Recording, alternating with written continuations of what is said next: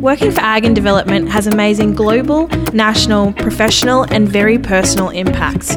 And you don't necessarily have to have an ag background to find yourself working in a field in a developing country, helping farmers to better feed their families and earn an income from their very small plots of land.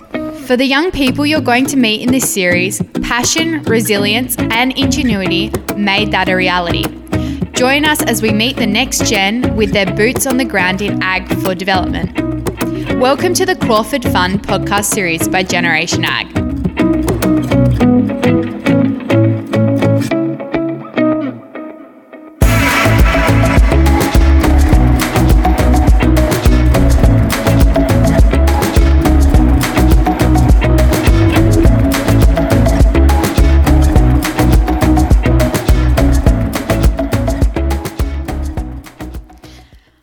Marie is a dietitian from Melbourne, Australia, with eight years' experience in international development, academic, and clinical settings across the Asian Pacific region.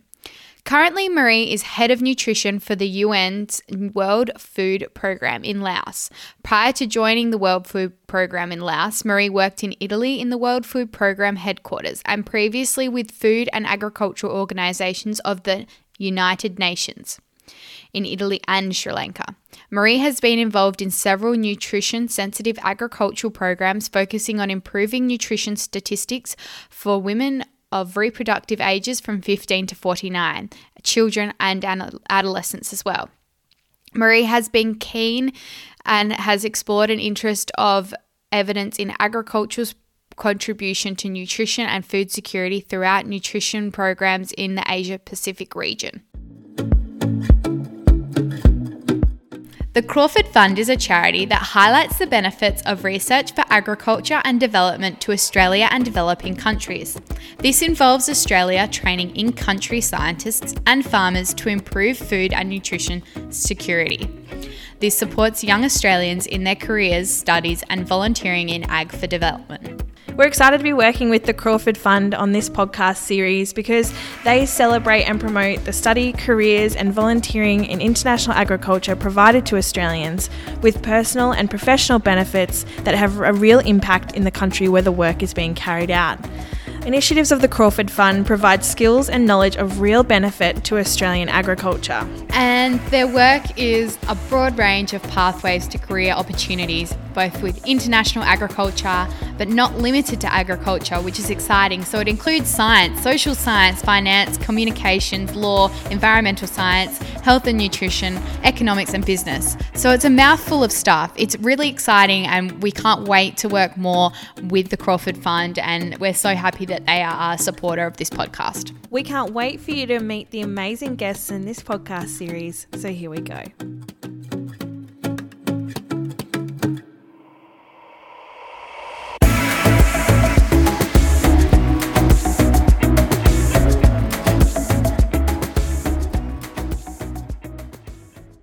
So, I'd love to start off with thank you so much for being here. Could you tell us a little bit about your childhood and your connection to agriculture? Sure. Thanks so much um, for, for having me. Um, so, I grew up on a farm in the outskirts of, of Melbourne with my grandparents and parents. Uh, so, uh, almost everything I ate, my family grew and reared themselves from fruit and veg uh, to livestock and olive oil. And it was really through my grandparents that I learned about growing food and food value chains and the importance of good nutrition and how agriculture can, can support that. Uh, as I grew up, actually, my parents also ran a, a food distribution company, um, uh, you know, in parallel with the farm. Um, so it was through their company that I learned about how food moves from the farm to the consumer. So through this, I always knew I wanted to work in the food industry, but also wanted to apply the science behind it as well and, and find ways that others can also enjoy nutritious foods. Um, I'm also Greek Australian, and, and cooking and, and, good quality food is really important to my culture. So, cooking meals from scratch with my family and sharing that meal together was, was really nurturing and deeply fulfilling. And it was a way of course, that we show love and affection, but the, also the importance of, of nutritious foods and um, for health and well-being, and and how we've actually procured that food ourselves. So it was really, yeah, um, that my upbringing that that brought me that connection to agriculture. What was it like growing up in on a farm that was on the outskirts of Melbourne? Could you share some of your favorite memories with us? Sure. So I mean, actually, so when I when I first grew up, because my grandparents actually don't speak English, so um, my first language was was Greek. When and and I was surrounded by many Greek people that also helped um, in different parts of our farm as well, in beekeeping and um, uh, and you know keeping the pigs in line and um, and the chooks uh, um, as well um, away, well, the foxes away from the chooks. So um, it was a really nice way uh, to grow up, really. I, I was outside all the time. Of course, when I started school, I, I, would come back to the farm in the in the afternoon, and and it was really a lot of hands-on learning. And um, I mean, it wasn't easy for my grandparents. they had migrated to Australia, and really building up the farm took a lot of uh, time. My grandma, I remember, was up often at, at four or five o'clock in the morning um, and up till very late as well. So, uh, you know, it's, it's a really hard work, but I really saw how important um, it was for our livelihoods and, and my future, but also, you know, in terms of our own health and nutrition. Um, as well to be consuming the food that we grew, but also helping others that we um, that we sold that that food to. Particularly um, beef was one of our main um, you know, ways that we um, would support our livelihoods in, in selling that beef. So, yeah, it was it was great actually, and I I um, I really loved that life and and that time in my life.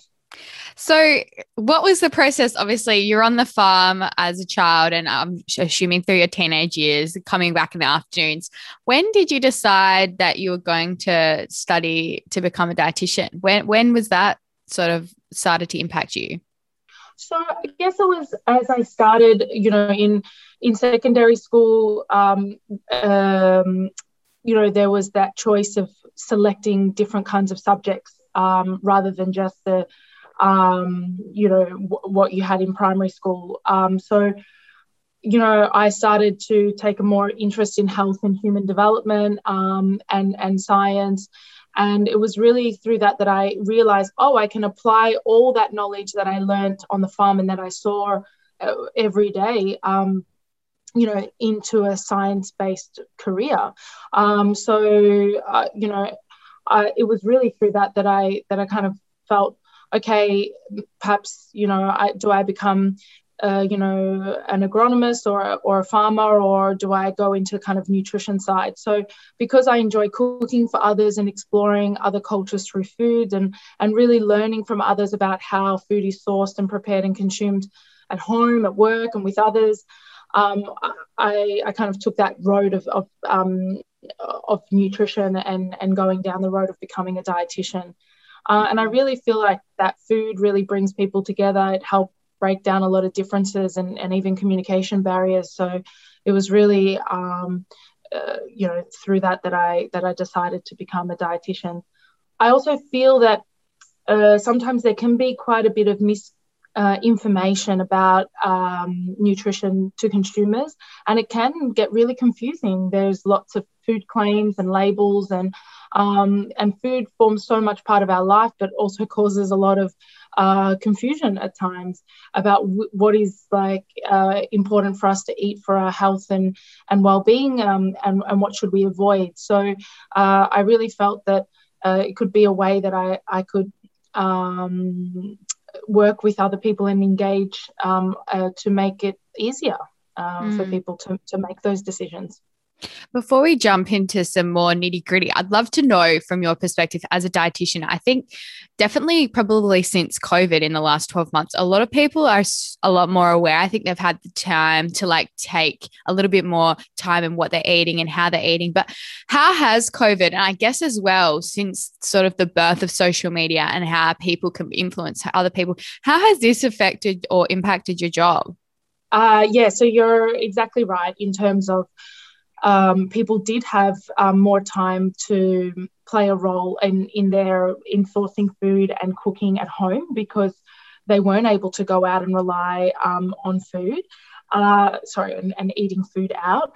Uh, but one way that it really um, affected, um, you know, my career is that a lot of people actually, you know, lost their jobs because of COVID, um, and that led them to, you know, taking out different coping mechanisms to support their food and nutrition security. So um, that you know, and and making kind of those changes within the household um, to you know perhaps consuming cheaper items because they've you know they've lost part of their income um, due to COVID and so that was really something that um, you know we often take for granted that you know of course we we prioritize many people prioritize good food and nutrition but um, sometimes that's not possible. And and food market chains changed dramatically during covid as well and people's practices in terms of um, you know what they would were purchasing and what they were consuming. So um, I would say that that was probably the biggest thing that I saw in my work in development of how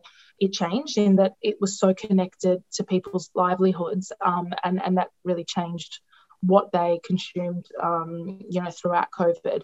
Um, I also think that, you know, if I if I look at you know friends and family in Australia and, and when I was speaking with them during COVID, one thing that changed a lot is um, yeah is, is cooking and making things from scratch and that really made me really happy so it was those that were able to do that um, and um, and had the time to, to take that interest and they would often ask me questions as well about oh well you know have you made bread before or um, you know, I was thinking of, of making this cake from scratch rather than using a cake mix. And could you, you know, give me some information about that? So um, yeah, I, I, think that's also a great way that um, a, a positive side of COVID as well. Yeah, absolutely. I think there's definitely been some really good positives, especially when people are reflecting on their health, and uh, that all works together with mental health and people's abilities to get on and function. So, yeah, it's so fascinating. So, you started working with the Crawford Fund after attending a conference in 2018. Can you talk about the opportunity to work in agriculture with the Crawford Fund and sort of what this has led to? Sure. So um, I found out about the Crawford Fund through my teaching role at Deakin University in Melbourne, which I had many, many years ago. Um, and it, it, took me um, by interest because it was around this time in 2000, around 2015 to 2018, there was quite a boom in how agriculture and nutrition was linked. Because um, usually these are seen quite as siloed activities, which I find really surprising. Um, so, uh, the Crawford Fund supported me to attend a conference in Canberra. Um, and it was there that I networked and, and learned so much also about how um, agriculture is, um, you know, the, the kind of opportunities of agriculture within Australia and within neighbouring countries as well. Um, so I um, was also fortunate to have a mentor, uh, Ted Hayes, who I'm still in contact with um, now through the Crawford Fund, who's taught me a lot about uh, the links and opportunities um, in agriculture and, and and not just seeing it from there's agriculture there's nutrition. There is so much within agriculture that's linked to nutrition um, that maybe i would have never really thought of actually like beekeeping for example and how important that is for nutrition. Um, so uh, a lot of the opportunities that i've seen is just through my learnings and then applying that to my work in development um, and um, I'm volunteering uh, as part of the Crawford Fund for the Victoria Committee. Uh, and again, it is through that learning and the connections that I can apply in my job every day working in Laos um, uh, to, um, to improve the nutrition and food security situation. Yeah, absolutely. And you've just mentioned Laos. I'd love to know because you've had some amazing assignments working overseas. Could you talk about some of these or what what's actually entailed or where you've been and what you've done? I mean, you've been to Mexico, Cambodia. I'd love to know about it. Sure. So uh, my first exposure to working overseas um, was short term volunteering um, in Mexico, and I also had a, a, a, short time in Cambodia. So both of these uh, uh, positions involved working with young children in an education setting and, and supporting the school meal program that was set up uh, as part of the school. So there's a lot of great evidence around school meal programs in that uh, when children are going to school, they have an incentive because there's a meal provided, but they're also, um, you know, that's a third of their daily nutrition needs that they're provided at the school. It helps with concentration and retention. Uh, so it was really great fun in both of these positions. But what I soon came to realize was it, that it was just for such a short period of time that I felt I benefited a lot more from the experience than the organization that I volunteered for probably did. So this was quite an important lesson for me, and it really paved the way for my career in development and how I viewed my engagement in this sector. So, a couple of years after I graduated from my master's degree at Deakin University, I became an Australian volunteer for international development. Um, so, my first assignment uh, was in the Philippines uh, with the Nutrition Foundation of the Philippines, which is a small NGO based in Manila.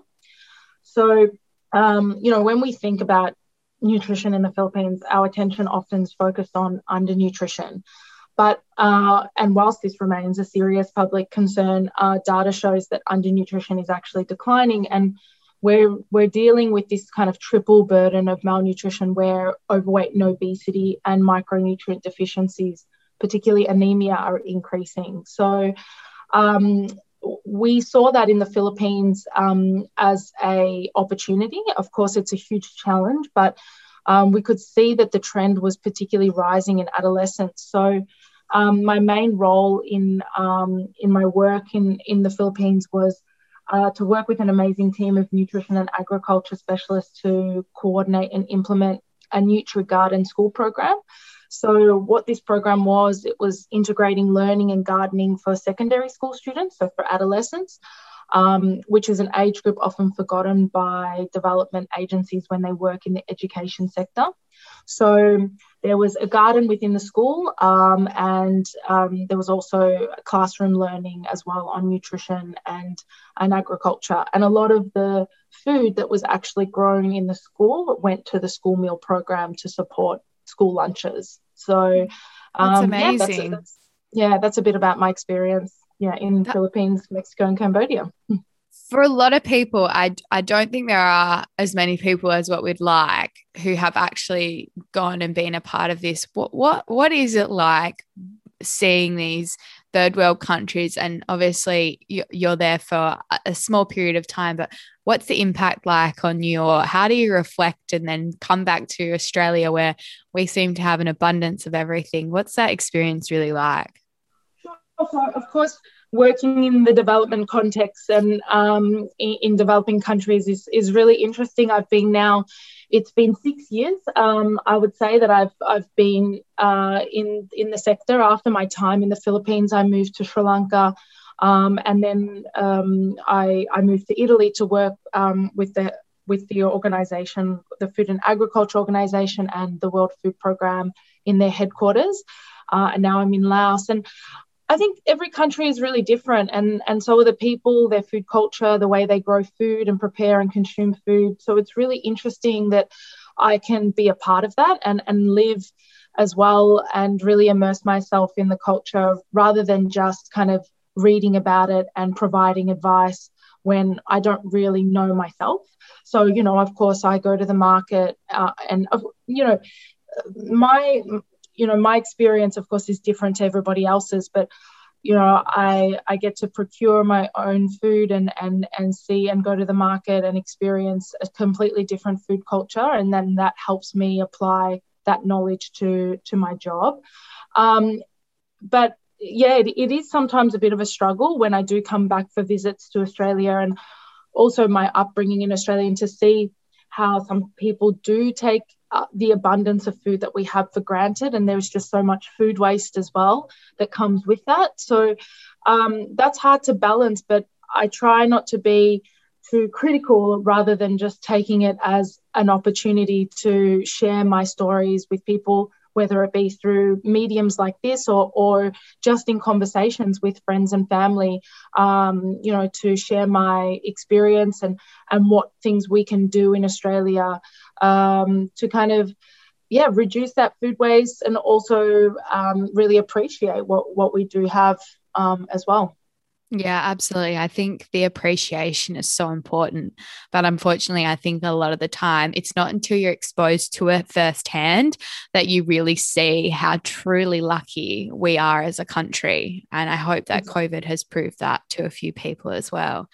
So, what are some of the biggest lessons you've learned since working overseas? I'd love to know. I'm sure you've got an abundance.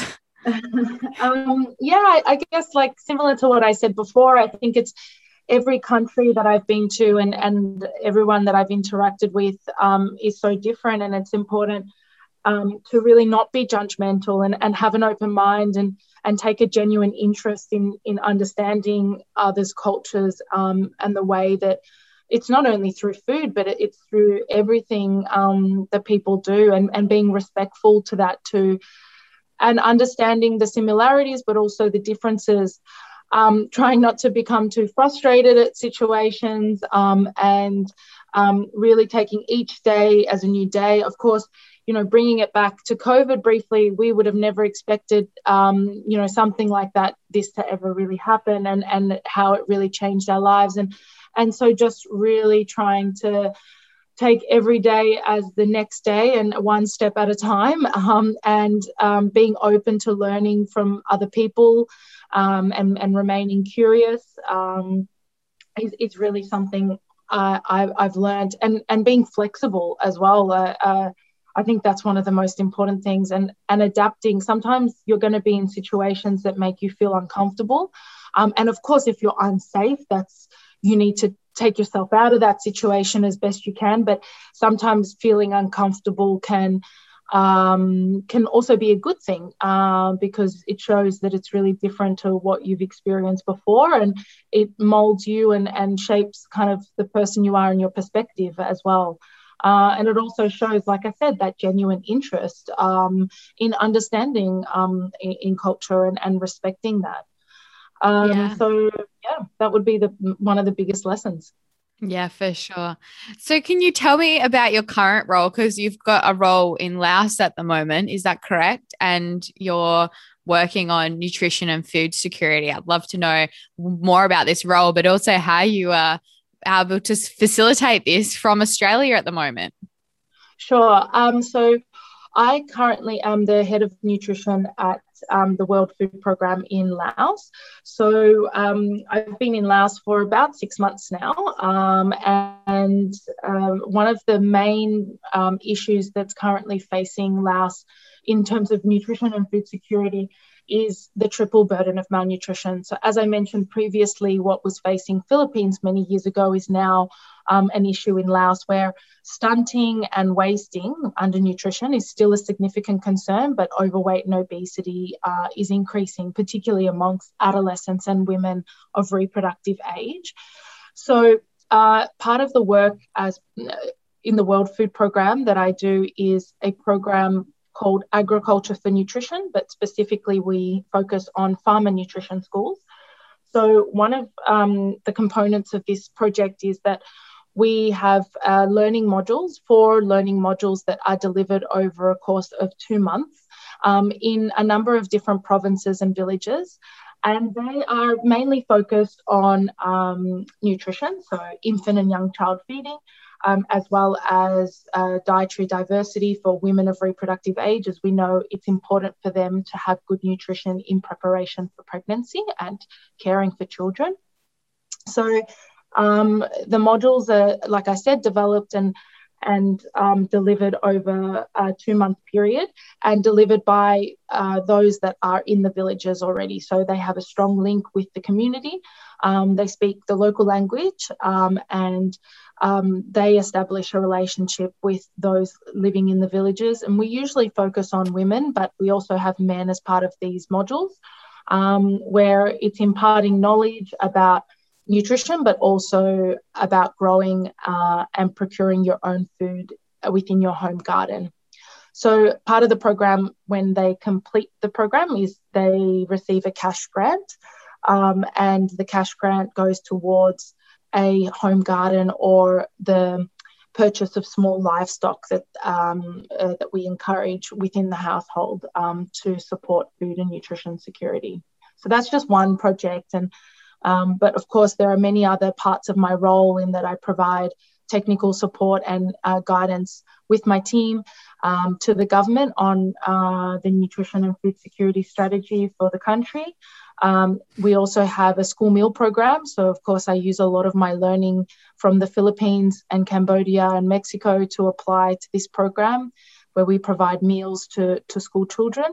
Um, and we also provide support to farmers uh, in the form of a what we call food for assets. So, um, you know, building fish ponds or uh, building infrastructure within farming land and, and providing food to support that kind of building as well. So, uh, there's many different projects. It's really interesting. I I've been in Laos physically there uh, just up until recently, and I've, I've come home for a short trip back to Australia.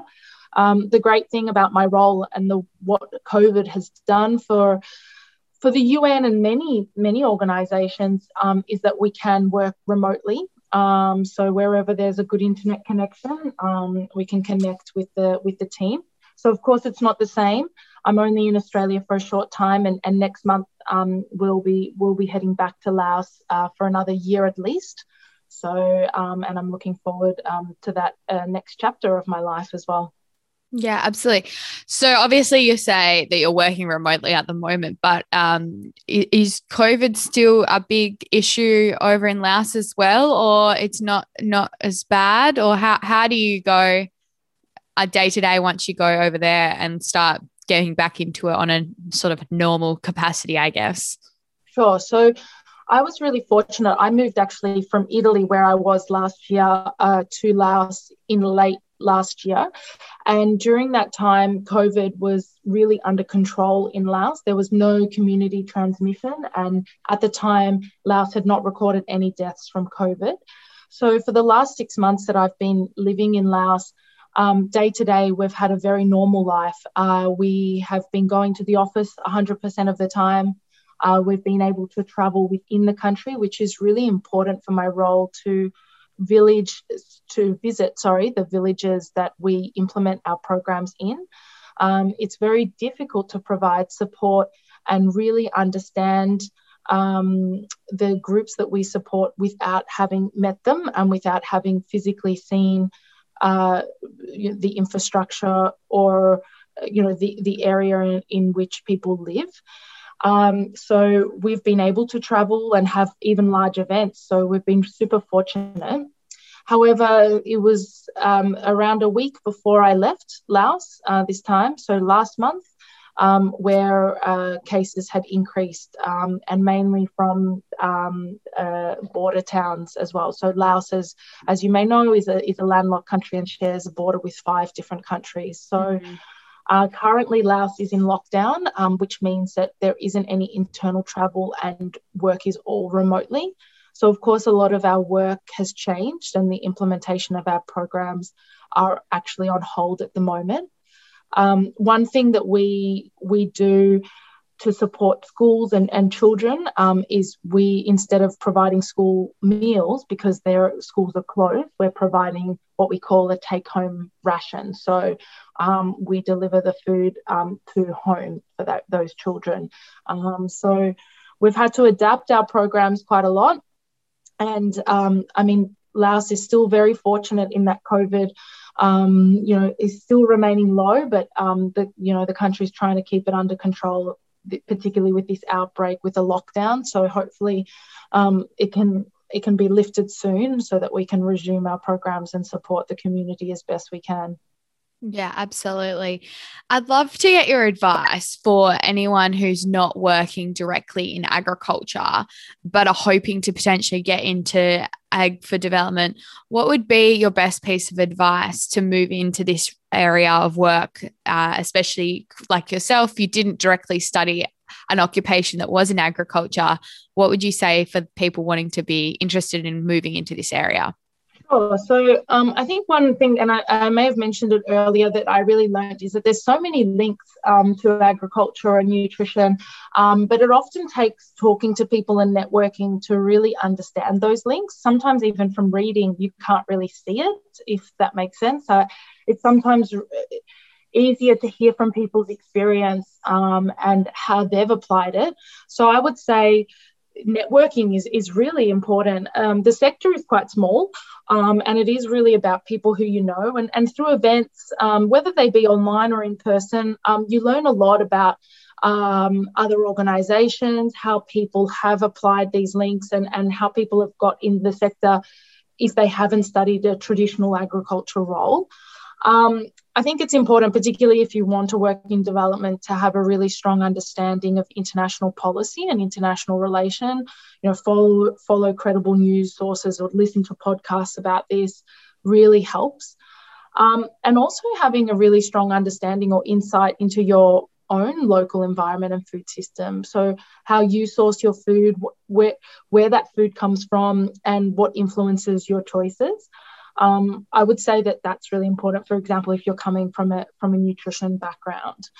Um, another thing is is that exposure. So when possible, um, get out there and out of your comfort zone the Australian Volunteers Program that I was part of in the Philippines have assignments across the Asia Pacific region, and, and you can go from anywhere between three or 18 months.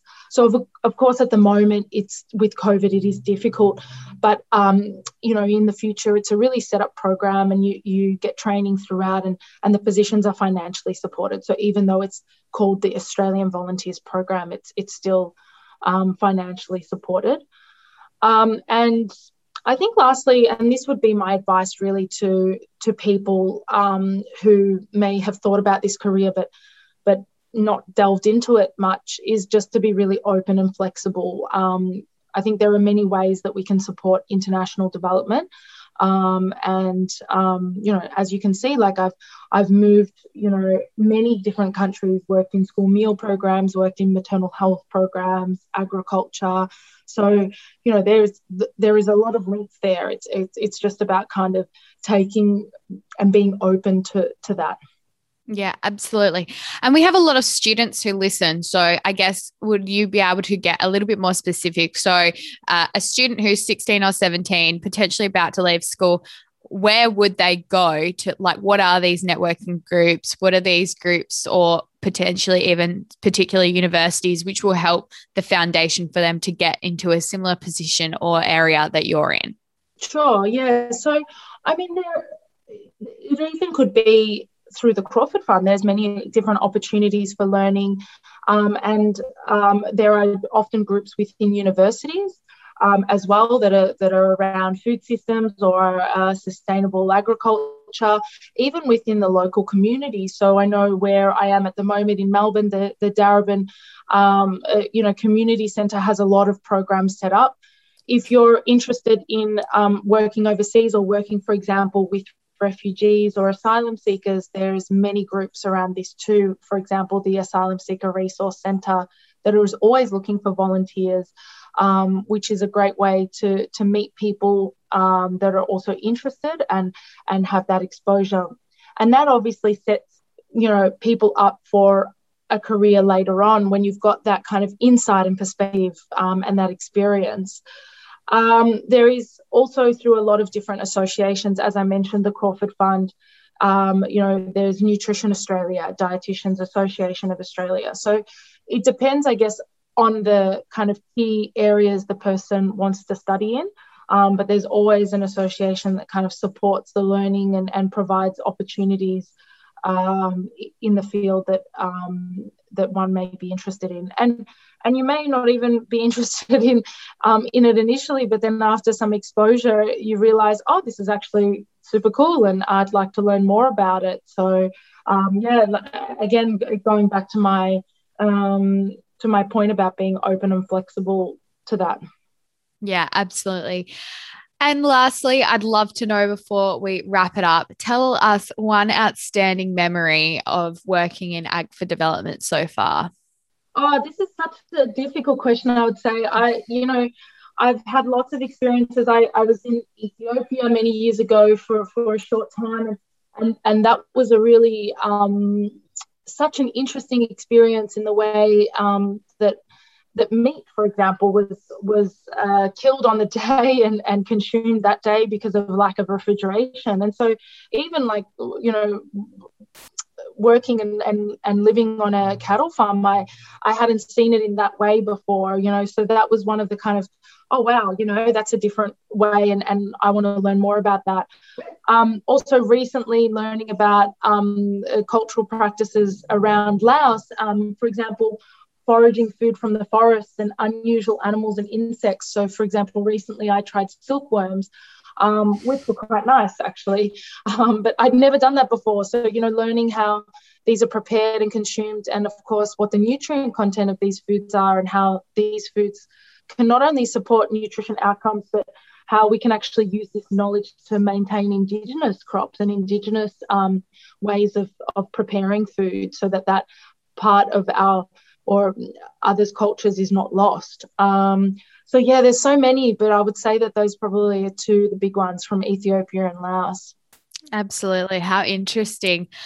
And lastly, before we go, where can people find you or learn more about you if they're interested? There is that amazing blog up on the Crawford Fund, but I'm sure that if they want to get in touch, where can they come? Sure. So I'd be happy if people have questions or want to get in touch to learn more about my experience or if they have questions about working in development um, or about the Australian Volunteers Program, people can just search me on LinkedIn um, and send me a request or, or a message. That's no no problem at all. Um, and uh, yeah, read the blog as well on on the Crawford Fund website, which gives a bit more information about my experience too. Absolutely. Thank you so much for your time today. I think it's been really fascinating. We've never spoke to someone who is a dietitian and the, the fact that you're working on all these amazing projects or have been around the world and the perspective that you can bring and you're really changing people's lives by doing this. So it's been really interesting to talk to you. And it's another area of ag for development that it's it's not really talked about. So to be able to bring a little bit of light and to be able to share your story has been so interesting today. Well great. Well i hope it's helpful to people and and, and thanks for inviting me to, to speak about my experience.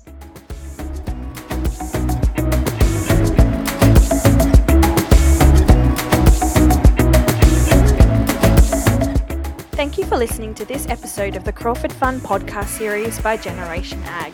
If you enjoyed this episode, sit tight for the next one to arrive in about a month's time. Visit crawfordfund.org to find out more about the Crawford Fund, or head on over to social media and find them on Facebook, Twitter, or Instagram. See you next time.